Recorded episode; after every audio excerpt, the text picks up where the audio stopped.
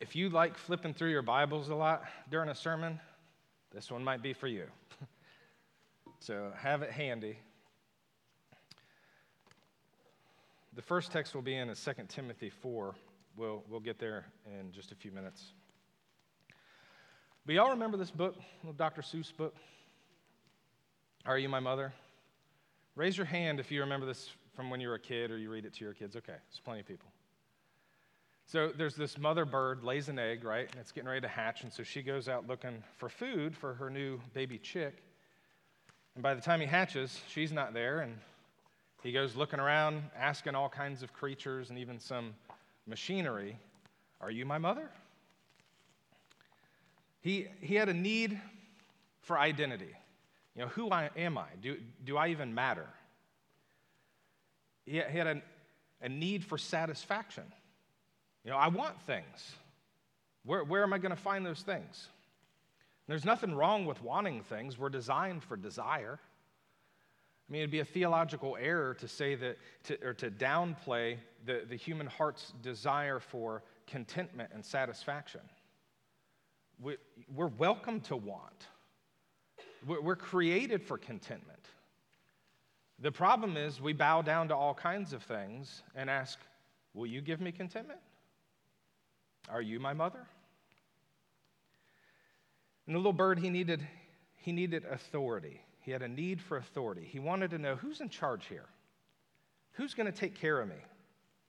Right? Because of sin and the fall, we are all born orphan children asking these questions. And there are a lot of wolves out there just waiting to answer them for you. There's been a recurring theme over the past several weeks um, as I've preached to you, as Pastor Autry's preached to you, as, as Foster's preached to you. And it's been hitting along the lines of false teachers and, and false gospels. We, we haven't collaborated, by the way. The right hand had no idea what the left was doing. We didn't plan to, to preach through a, a series and take turns preaching on, on false teachers. So I have to assume the Holy Spirit did intend for us to do that.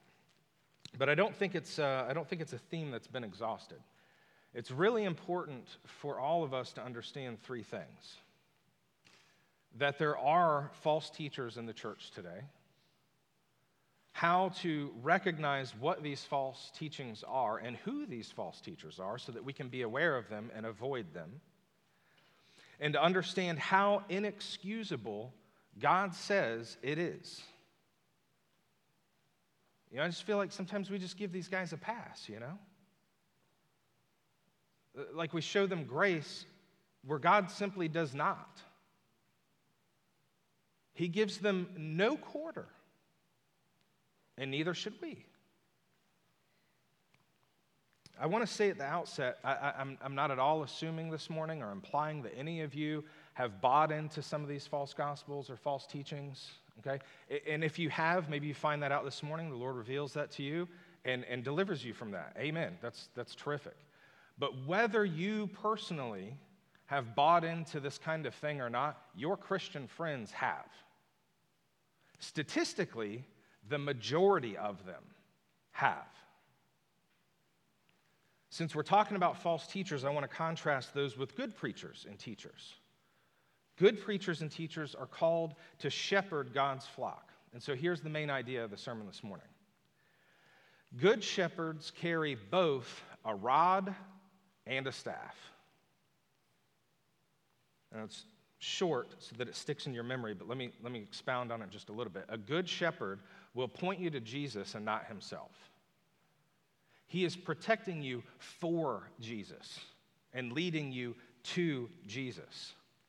And he might use the staff to kind of poke and prod along the sheep just to keep them going in the right direction. Or he might even use the little hook thing to grab you by the neck and pull you back in with the flock if you're wandering astray. And the rod is for beating the wolves to death or until they stop nibbling on Christ's sheep.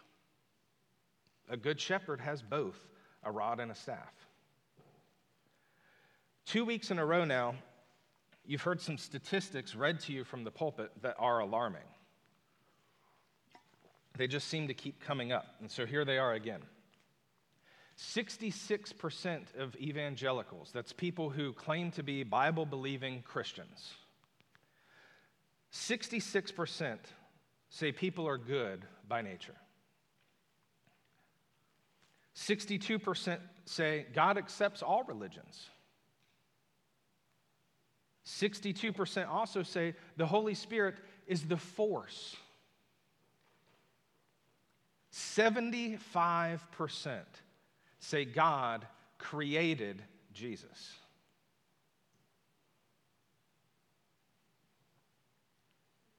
Who are you most mad at?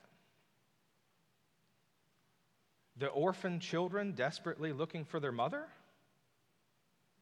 Or the ravenous wolves pretending to be sheep that have led these people astray?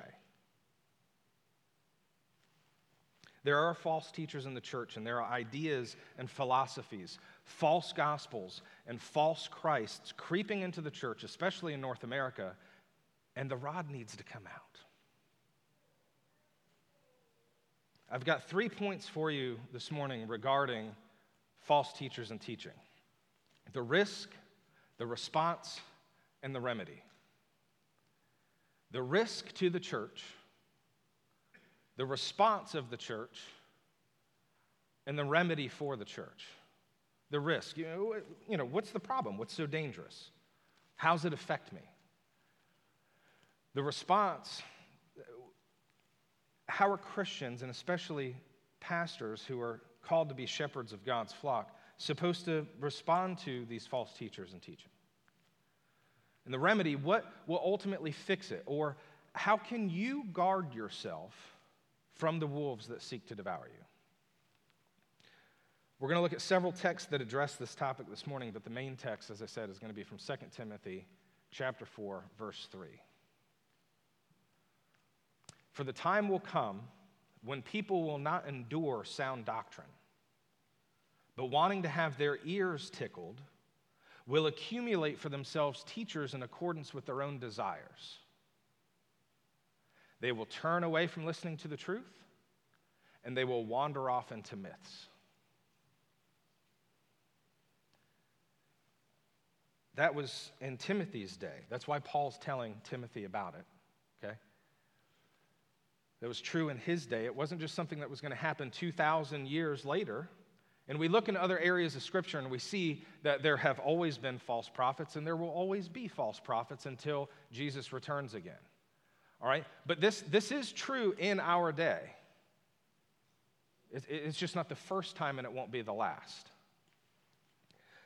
Paul says people will not endure or tolerate sound doctrine. They won't want the apostolic teaching handed down to them by Jesus himself. They'll, they'll eventually get bored with it.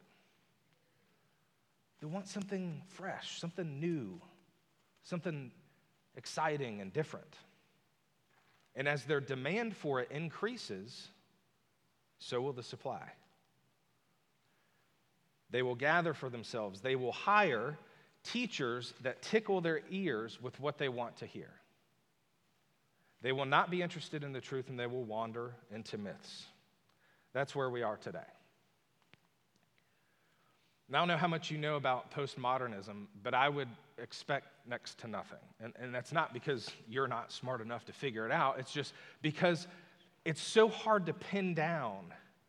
It, it, it's, it's, it's almost impossible to define, and that's, that's by design, right? The term itself is protected from definition by the idea itself. And you almost have to trace it back through the last few hundred years to, to see how it's evolved to get a sense of it. And I'm not going to spend a lot of time doing that this morning, but do get this, okay? Catch this. So much of what we have now is a reaction against what came before. All right, and so before the Enlightenment, right, this pre Enlightenment era, you had the impossibility of unbelief the impossibility of unbelief in the supernatural. It was not socially acceptable to say that you didn't believe in the supernatural. You were shy about unbelief. Of course, there was a God. Of course, the supernatural exists. Of course, there's things that we can't explain. right? And then after the Enlightenment, think, you know, late 1700s at this point, we move from an impossibility of unbelief to a possibility of unbelief. It was now intellectually respectable to be an unbeliever. And, you know, sure, there's things we haven't figured out yet, but give it time. Science will figure it out. We'll get there.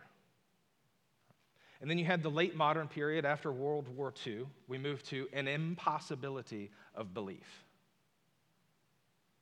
Enough with the fanciful stuff. No more childish stories. If it can't be proven scientifically, it doesn't exist. And then the postmodern turn a desire for re enchantment, a welcoming of mystery, an awareness that not everything fits perfectly in these neat little boxes. There's something bigger than me and something even bigger than all of us, and you can't explain it. Your children will probably not encounter many atheists in adulthood. The age of reason is, is gone. They will encounter as many religions and philosophies as they meet people, because that's what postmodernism is. People are starving for personal connection to the spiritual. And do you know how easily they're going to find it? Someone just found a, a preacher on YouTube to tickle their ears. There's another one. Someone just got the chills listening to a Bethel song. Joel Osteen just started streaming live this Sunday morning. And you know, he's just he's just so positive and upbeat and he makes me feel better about myself.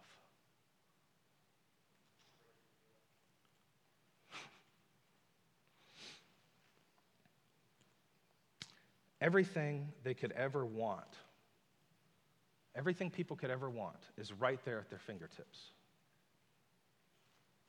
There are teachers out there offering people everything they want and it's not Jesus.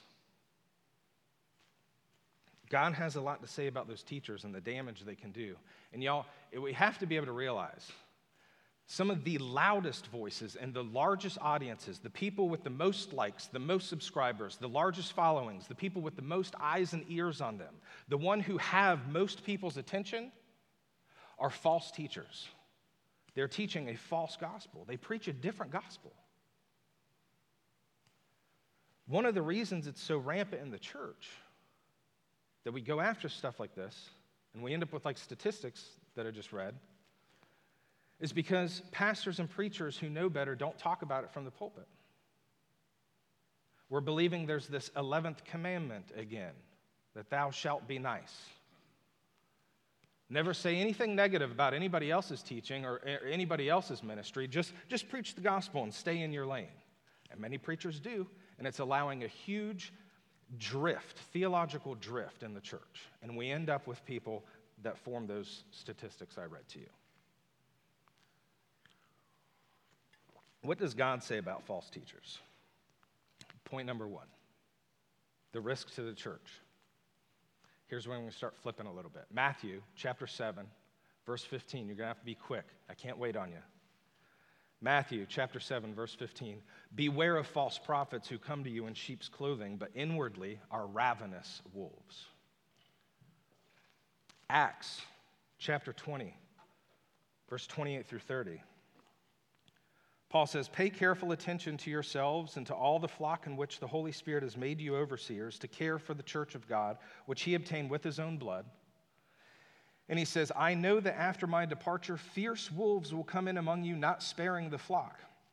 And from among your own selves will arise men speaking twisted things to draw away the disciples after them. He goes on to say, therefore, be alert. Here's the risk they are insiders. These false teachers, capable of this damage, look and sound like Christians. They say words like Bible. and Jesus and Holy Spirit. They look like sheep, but they're wolves. And you know, it used to be that wolves in the church were localized. The, the, only way you would really come into contact with them is by being close, close to them. They had to be in your town, in your church. So it's always been a danger, they've always been around. But they had to be in your town, in your church. How much easier is it now when they're in your pocket?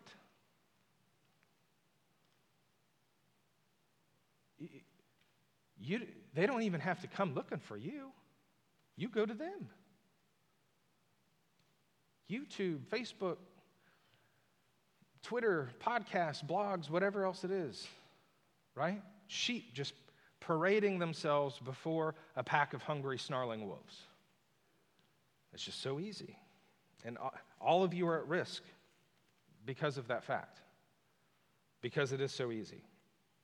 John says in 1 John chapter 4, Beloved, do not believe every spirit, but test the spirits to see whether they are from God. For many false prophets have gone out into the world. By this you know the Spirit of God. Every spirit that confesses that Jesus Christ has come in the flesh is from God, and every spirit that does not confess Jesus is not from God. This is the spirit of the Antichrist, which you heard was coming and now is in the world already. Boy, I wish it were that simple. It's just not. I'm not disagreeing with John here at all. That's not what I'm saying. What, what, what, I am saying is that there are people in pulpits today, y'all, who will say all of that, and they are the antichrists John is mentioning here. Their aim is the glorification of man, not God. They are selling you your human potential to be great people and do great things. That's what they're selling. And it's so enticing. I mean, they appear to have good news. And there are Christians just eating this stuff up because the message seems so positive and, and full of love. It acknowledges God and it uses Christian lingo. Perhaps the best example of this I can think of is the law of attraction. You heard of this? The law of attraction. This is really what's behind all of the prosperity gospel stuff. It's not just a misunderstanding of Scripture, it is a twisting and a perversion of it. That's what it is. It's important for you to understand. It's all over the place. The majority of your friends who go to Bible believing churches, I, I, y'all, I would bet my shoes, half of them believe this on some level. It is a godless, pagan, New Age practice that has its roots all the way back in Egypt and Babylon. There's nothing new under the sun. Right? It's the same lie that Eve bought into in the garden that we're all little gods with untapped potential. And it makes God the universe. You hear that term getting tossed around a lot? Well, the universe just is working in such a way. What? It's the universe, it's the force. And their gospel, their good news, is that there is divine power within you that can be unleashed through aligning yourself with this force, this universe.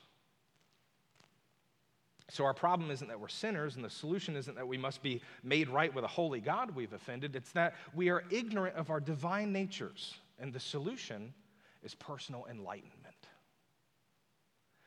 an ascent to the knowledge that we all possess the fullness of, of deity already. It already exists within us, we just have to tap into it. And if we just take hold of Jesus, we can use him to tap into it and draw out from it what it is we're really after. And it's not Jesus, it's a feeling and, a, and an experience.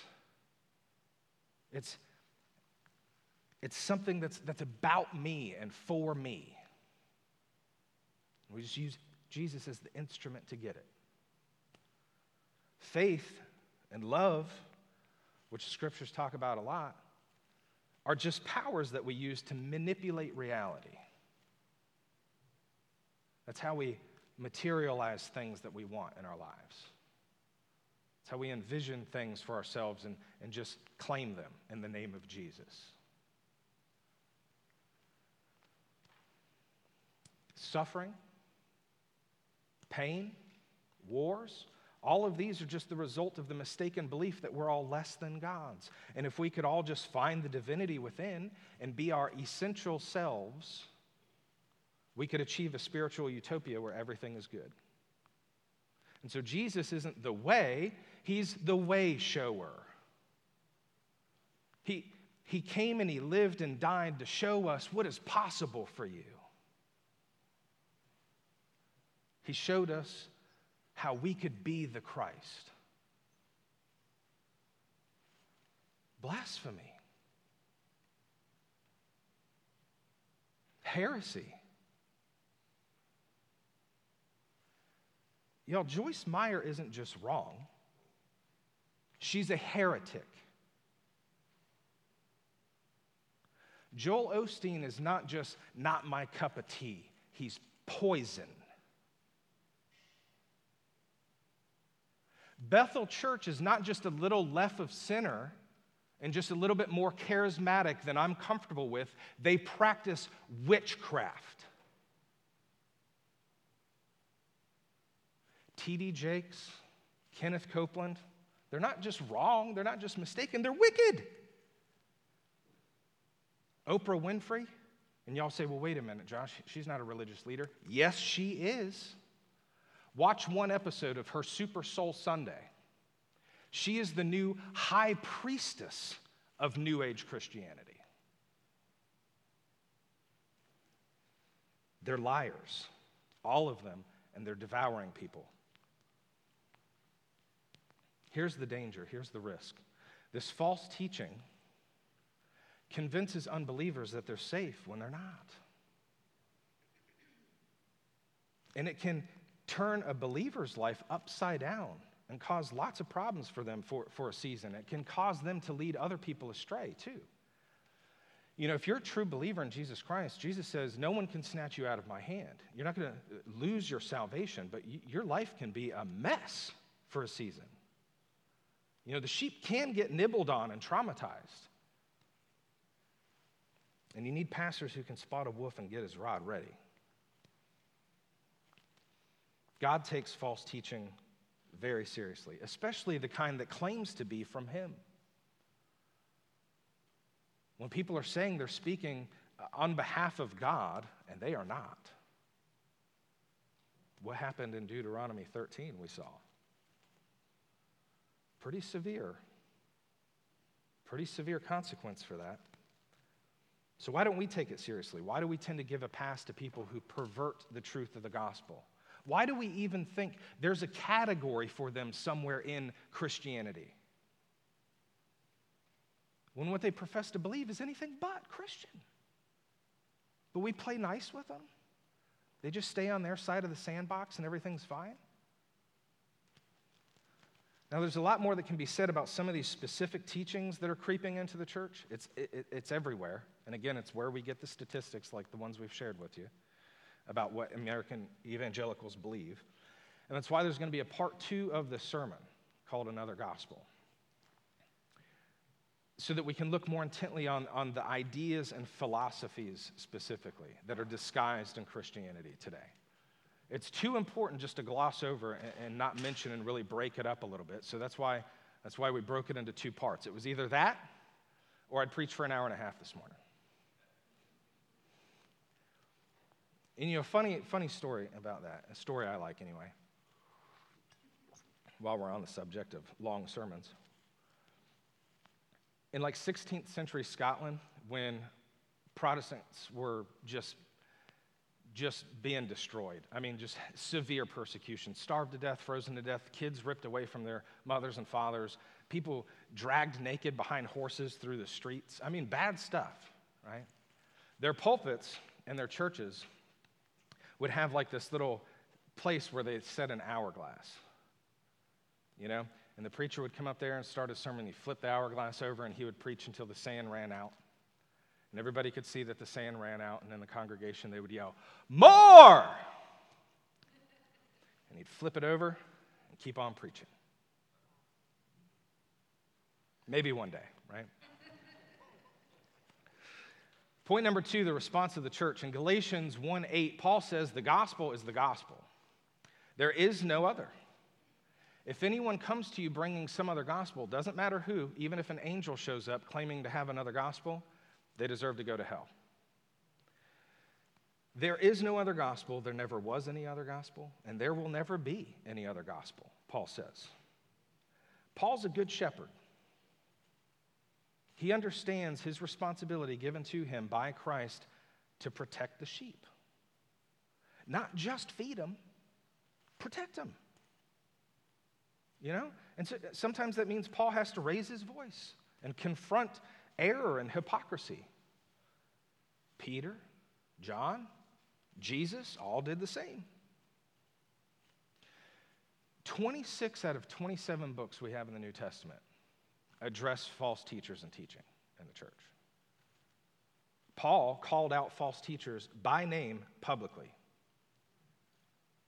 He wanted people to know who they were so that they could stay away from them.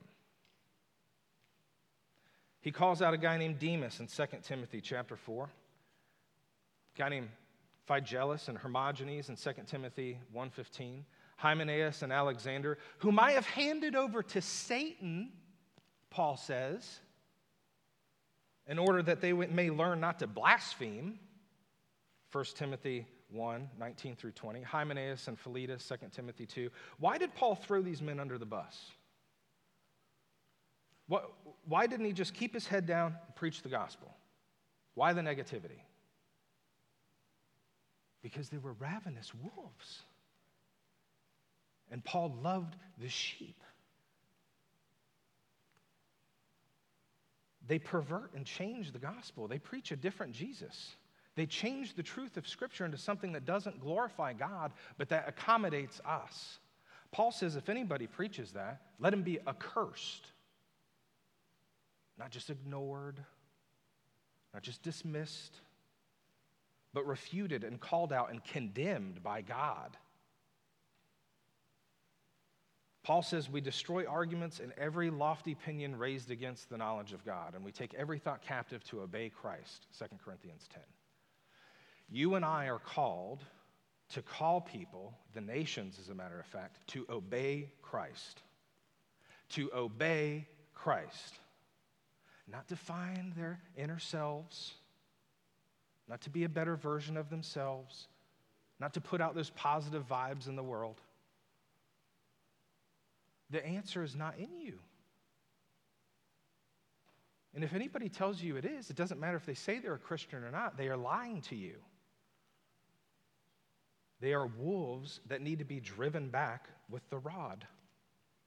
And the shepherd carries both the rod and the staff. Paul's such a good shepherd.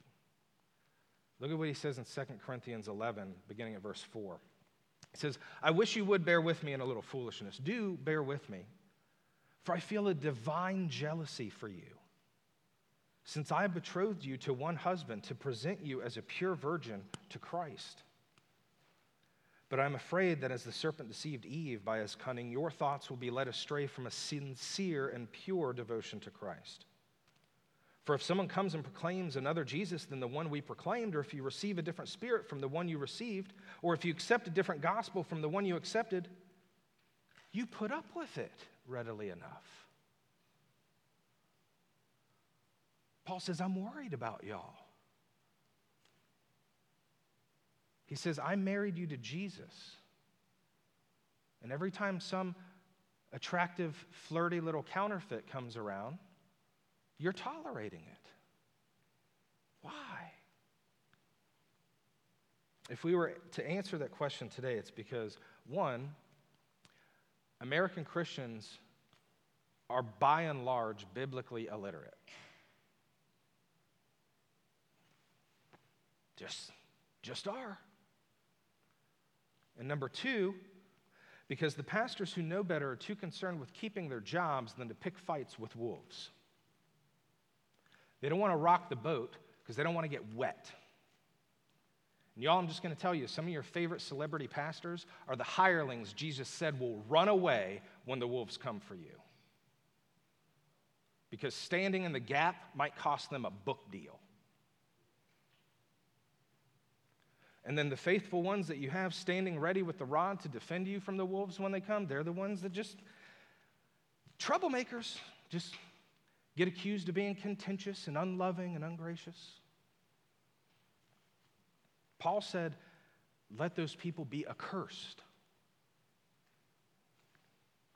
Listen what Peter says here in 2 Peter chapter 2, verse 1. What's his response? How's, how's he talk about the false teachers? He says, But false prophets also arose among the people, just as there will be false teachers among you, who will secretly bring in destructive heresies, even denying the master who bought them, bringing upon themselves swift destruction.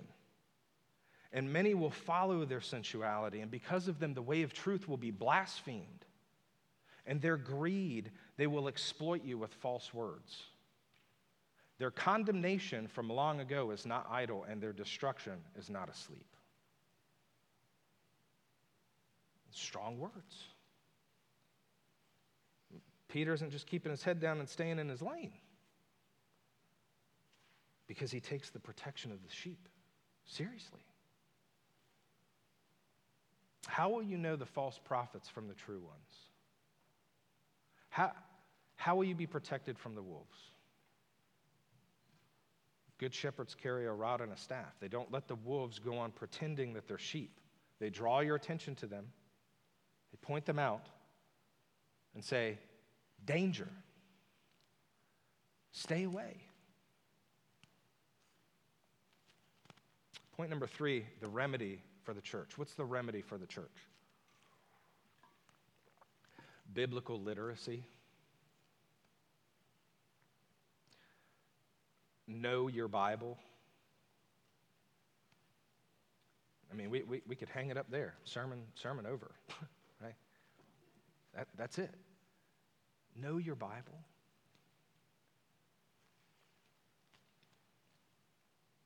We're not going to end it right there, though, because I want you to know, I want you to hear what your God says about you ordinary little sheep. This is what your Father says about you, his children. 1 John chapter 2, beginning at verse 20. But you have been anointed by the Holy One. Past tense, not still waiting on it to happen. Done deal, been done, did. You have been anointed by the Holy One. You have all knowledge. I write to you not because you do not know the truth, but because you know it. And because you know no lies of the truth. Who is the liar but he who denies that Jesus is the Christ? This is the Antichrist, he who denies the Father and the Son. No one who denies the Son has the Father. Whoever confesses the Son has the Father also. Let what you heard from the beginning abide in you. If you if what you heard from the beginning abides in you, then you too will abide in the Son and in the Father. And this is the promise that he's made to us, eternal life. he says, I write these things to you about those who are trying to deceive you. You have knowledge. You have the truth. You have the Holy Spirit. And if you have the Son, you have the Father also. Nothing else is required. There's nothing else for you to grab onto or to tap into. There's no greater or more meaningful or more fulfilling thing out there you still need to find or experience. And all of that reaching for something instead of Jesus or something on top of Jesus is just our temptation to outgrow God and become gods ourselves. That's where all of that comes from. Reading your Bible and sitting under teachers that invite you to examine them according to the Bible. That's the church's remedy. Read your Bible and be the Berean. Test everything by the word, even here at King's Church. How can you know whether you can trust me to assist you in your spiritual formation? How can you know you, you, you can trust me or Pastor Autry or your elders, men, to help you in leading your families, to help you pursue the Lord. You can't. Unless you know your Bible and you can stack what I say up against it and see if I'm worth the paper my seminary degree is printed on. Don't think that degree is, is the Word of God. It's not. Don't, don't trust a good reputation and a warm smile. Test these things. Remember that the wolves look like sheep. And I can say with great confidence the leadership at King's Church does desire to lead you in the one true and everlasting way. And how can I say that? Well, because we don't stand up here every Sunday just giving you good advice. We give you good news. Good news that begins and ends with Christ, not you. We're not exciting you with fresh and new ideas. We're always pointing you back to the same old bloody cross. We will never ask you to take our word for it. Amen, Matt? Amen? We will never ask you to take our word for it. We will always ask you to take anything we say and test our teaching against the word of the one true and living God. And if we are ever found preaching a false gospel or a false Christ, run fast and far away. Take as many people with you as you can. But there's only one way you can know, and that's to not take my word for it, but to take God's word for it. It is our desire at King's Church to connect you directly to God in His Word, to, to bind you to the apostolic teaching, to the faith delivered once for all to the saints. The gospel we give you is the only gospel because it tells us who we really are, what Jesus really did, and why God really did it. Who you are. Hopeless and lost, in desperate need of a rescuer. And Jesus is the only rescuer. What did Jesus really do? He was your substitute. He didn't die just to settle some weird debt between him and the devil. And he didn't die to show you a better way to live. He died to satisfy the wrath of a holy God that you deserved.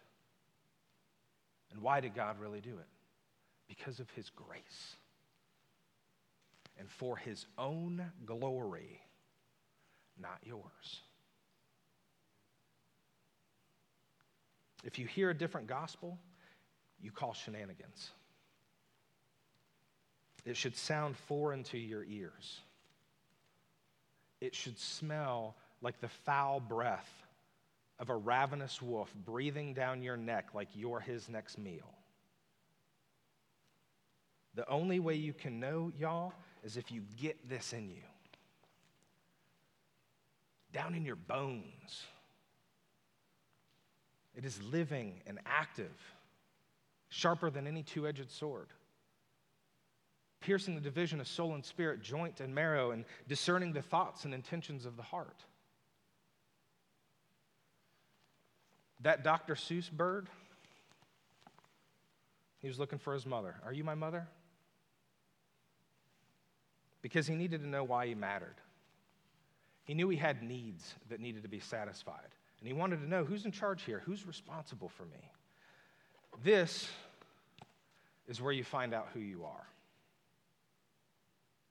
This is where your satisfaction is. This is your authority. God is your Father.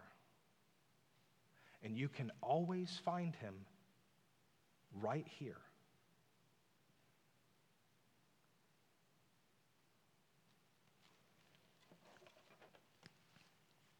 Father, Your word tells us there are none who seek you, but it seems like everyone is searching for something.